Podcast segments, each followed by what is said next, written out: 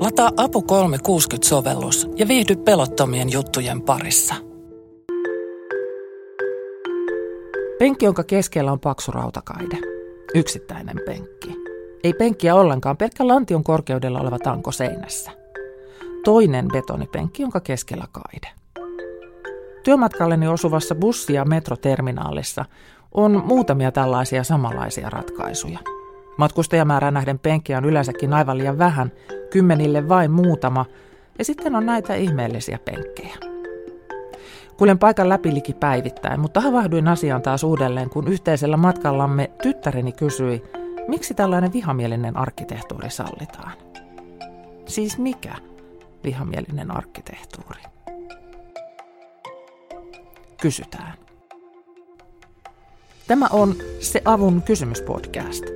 Kerran viikossa tartutaan yhteen aiheeseen ja kysytään vielä yksi kysymys lisää. Minä olen Kati Lahtinen. Moikka, mun nimi on Vlada Petrovskaja ja on vailla vakinaista asuntoa ryn järjestösuunnittelija. On ollut järjestöllä vuodesta 2014, eli asunnottomuus on sikäli tullut aika tutuksi itselle monella tapaa. Olemme Vlada Petrovskajan kanssa Helsingin päärautatieaseman sisääntuloaulassa.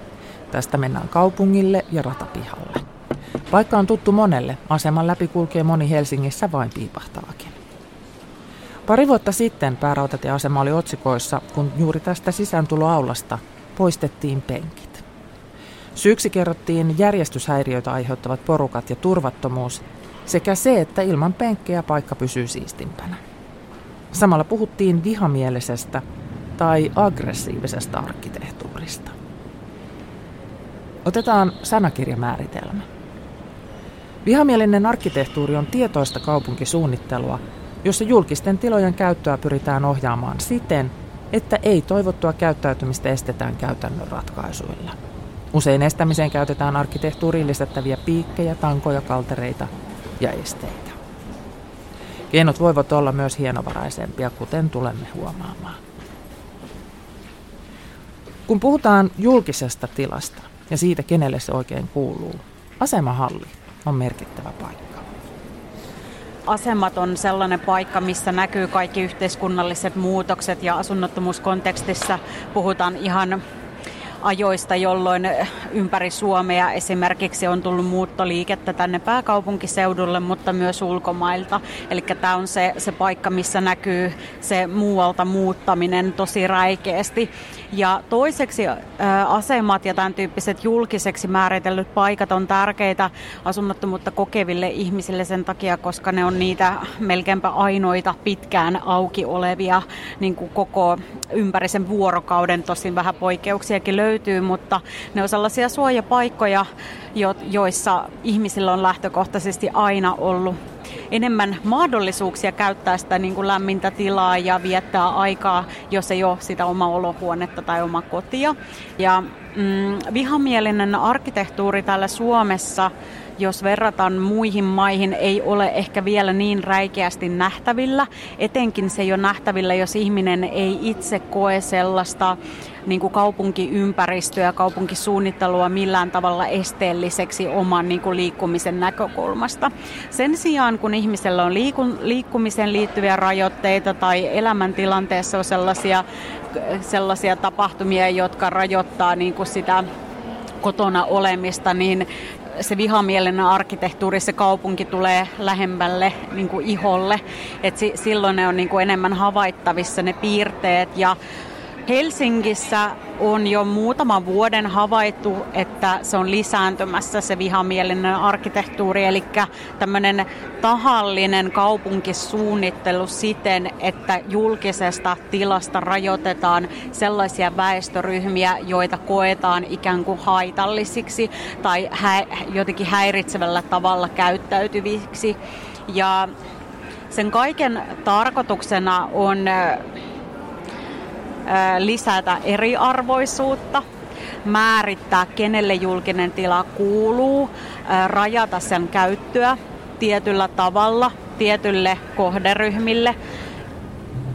Vihamielinen arkkitehtuuri on julkisen tilan käytön rajaamista ja ulos sulkemista, sanoo Vlada Petrovskaja.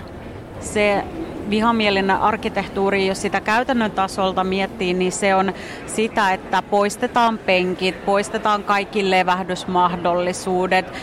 Tässä Rautatien torilla se näkyy just nimenomaan niin, että täältä on poistettu kaikki istumapenkit, että täällä ei voi istua, ei asunnottomuutta kokeva ihminen, ei muutoin tätä tilaa käyttävä ihminen, esimerkiksi vanhus tai liikuntarajoitteinen henkilö. Että täältä on niin viety kaikki mahdollisuus käyttää tätä julkista tilaa oman niin kuin mieltymyksensä mukaan.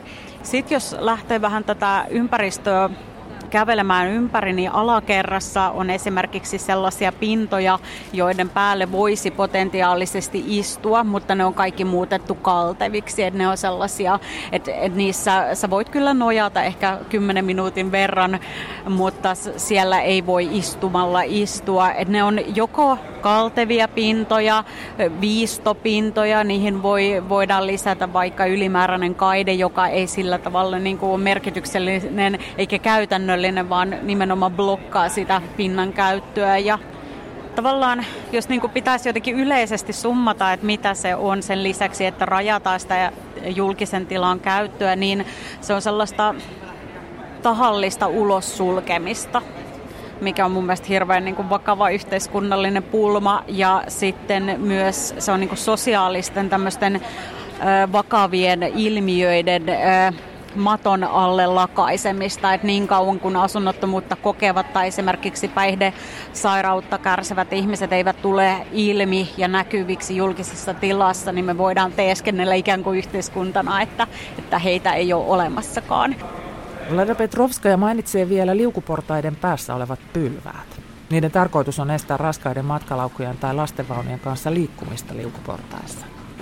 Kodittomat kulkevat usein koko omaisuus mukanaan. Pylväät rajaavat tilaa liikkua. Eikä pylväs ole vain tupsahtanut siihen. Se on päätös. Tähän tämä pylväs laitetaan. Kaavaluonnoksissa ja havainnokuvissa ei kuitenkaan yhdenkään asemahallin, puiston tai penkittömän paikan kohdalla lue, että tässä kohtaa toteutamme vihamielistä arkkitehtuuria. Kaikki on hienovaraisempaa, siistimpää. Millaisiin asioihin suunnitelmissa kannattaa kiinnittää?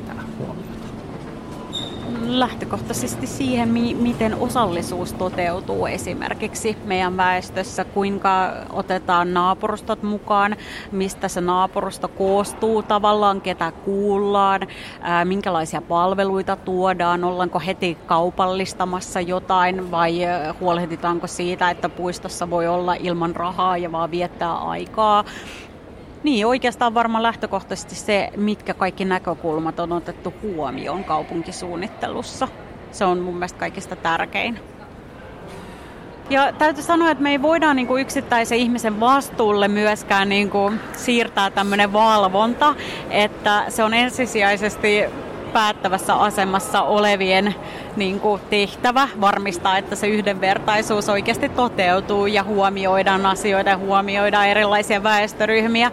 Mutta tietysti jos itse kukin on sellaisessa asemassa tai on vähänkään sitä valtaa käytettävissä esimerkiksi oman äänen muodossa, jota voi tuoda, niin miksipä sitä ei kyseenalaistaisi, että miksi bussipysäkeillä ei ole enää mahdollisuutta istua tai miksi ei, ei vaikka omassa naapurustossa, kun suunnitellaan jotain puistoa tai leikkipuistoa. Siinä ei, ei niin kysyisi sitä, että no miten tämä sitten palvelisi niitä muita väestöryhmiä tai miten tässä esteettömyys toteutuu. Että ei se ole keneltäkään meistä pois hetkeksi pysähtyä ajattelemaan, että onko tämä kaikille vai onko tämä vaan mulle. Toisin kuin muualla maailmassa, Suomessa vihamielinen arkkitehtuuri ei ole suoranaisesti kohdistettu asunnottomiin, vaan se koskettaa erityisesti liikuntarajoitteisia tai ikäihmisiä. Silti räikeimmin se näkyy asunnottomien ihmisten elämässä. Meillä muilla on koti, asunto tai tila, johon mennä. Meillä on levähdyspaikkoja. Kodittomilla niitä ei ole, tai jo olemassa olevia rajataan pois. Lisäksi, kun puhutaan julkisesta tilasta, päästään kysymään, kenelle tarkoitettu julkinen tila. Nyt kun katsot täällä ympäri, niin täällähän on kaupallista tilaa, että täällä ei oikeastaan ole mitään muuta sellaista vapaata tilaa, missä oleskella. Ja olettaisin, että kuitenkin suurin osa väestöstä pystyisi halutessaan levähtää vaikkapa ravintolassa, joka on tuossa nurkan takana, tai istua ärkioskin penkkiin, mutta taas asunnottomuutta kokevilla ihmisillä sitä mahdollisuutta ei ole taloudellisista syistä, mutta myös stigman vuoksi. Ja he on ensimmäisiä, joita aina häädetään erinäisistä syistä käyttäytymisen lisäksi muun muassa ulkonäön perusteella. Et, et tavallaan julkisen tilan kaupallistaminen on mun mielestä myös semmoinen vihamielisen arkkitehtuurin ja vihamielisen kaupunkisuunnittelun tämmöinen erityinen piirre, josta puhutaan hyvin vähän. Vielä viime kesänä keskustelua käytiin ö, Senaatin torin tämmöisistä kahviloista, mikä on aivan aivan tuttua ympäri Eurooppaa ja turistit tykkäisi hirveän paljon, jos tämmöiset isot toritilat yhtäkkiä niin kuin muuttuisi kesäkahviloiksi, mutta se on jälleen kerran sitä julkisen tilan kaventamista, sitä määrittelyä, kenellä on oikeus ja millä ehdoilla sitä käyttää. Kun me puhutaan julkisesta tilasta, niin me puhutaan siis ajatuksesta siitä, että yhteiskunta kuuluisi kaikille, se olisi tasa-arvoinen tila. Mutta sanotko nyt Vlada, että meillä tehdään tätä julkista tilaa ähm, niille, joilla on varaa sitä käyttää ja kaupallisia ehdoin? Kyllä, mä näin uskaltaisin väittää sen perusteella, minkälaisia kaupunkimuutoksia ollaan nähty viime aikoina. Kyllä. Me tykätään sanoa, että kaupunki on kaikkien olohuone. Mitä sä Vlada siihen sanot? Se on äärettömän hieno slogani ja toivottavasti se tulee olemaan tulevaisuudessa näin. Toistaiseksi se koskettaa pitkälti heitä, jotka ovat suhteellisen hyvin toimen tulevia normien mukaisesti käyttäytyviä ihmisiä. Et tällä hetkellä julkinen tila ei tarpeeksi huomioi monimuotoisuutta, erilaista käyttäytymistä, erilaisten väestöryhmien tarpeita. Ja sanotaanko, että kaupunkisuunnittelu ei, ei ikään kuin tunnista erilaisten väestöryhmien olemassaoloakaan. Et, et meillä on vielä sellaisia niin sokeita pisteitä, ja ne sokeet pisteet on ihmiset, jotka jollain tapaa erottuvat meidän niin isosta joukosta. Suomalainen vihamielinen arkkitehtuuri on ainakin toistaiseksi eräällä tavalla pehmeämpää kuin maailmalla. Meillä se näkyy enemmän asioiden puuttumisena. Penkkiä ei ole. Tai se näkyy tapana rajata ei-toivottu toiminta pois vaikkapa skeittareiden törmätessä portaiden kaiteisiin hitsattuihin tappeihin. Maailmalta löytyy karummin rajaavia esimerkkejä. Leveisiin aitoihin, porttikongeihin ja siltojen alle on asennettu metallipiikkejä. Lämmintä ilmaa ulos puskevien ilmanvaihtoaukkojen ritilöiden päälle esteitä, sateelta suojaa antavien katosten alle on asennettu pyöräitä. Silmät on syytä olla auki Suomessakin. Mä en tiedä, kuinka pitkälle Suomessa mennään, että mennäänkö tosiaan siihen, että sallitaan niitä piikkejä vai ollaanko sen verran hienovaraisia, että vältetään tämmöistä vakavaa yhteiskunnallista keskustelua eriarvoisuudesta. Et mä toivon, että koskaan siihen ei mennä, mutta huolestuttavaa on, että se on koko ajan yleistymässä. Ja täytyy sanoa, että Suomessa esimerkiksi mm, vihamielistä arkkitehtuuria ja vihamielistä kaupunkisuunnittelua harrastetaan paljon hienovaraisemmin, eli se ei välttämättä aina näytä rumalta tai ö, tahalliselta esteeltä, mutta se, se voi esimerkiksi olla kukkapensas sellaisessa niin kuin nurkassa, missä ihminen voisi hetkellisesti saada suojaa itselleen. Et, et on olemassa tällaisia hyvin ovelia, esteettisiä tapoja myös ö, rajoittaa sitä tilaa. Ja esimerkiksi tämän rautatien torinkin tai rautatieaseman ympärillä on jo niin nurmikkoalueita aidattu, vaikka aikaisemmin ei ole ollut aidattuja. Että et tämä kehitys on ihan ilmiselvä. Oman kodin suojassa ja tervejalkaisena kylillä liikkuvana vihamielisen arkkitehtuurin huomaa ehkä itseä ärsyttävinä asioina. Olisi kiva istua, mutta ei voi. Mutta kun vihamielisen arkkitehtuurin ilmiön tunnistaa, sitä myös havaitsee ja ehkä oma harmi saa myös mittasuhteen. Vihamielinen arkkitehtuuri on kuitenkin puistonpenkkien puuttumista laajempi asia. Me tosi harvoin puhutaan myös siitä, miten ilmastonmuutos tulee vaikuttamaan kaupunkiin ja kaupunkitilan suunnittelua ottaen huomioon esimerkiksi lämpötilojen nousemista.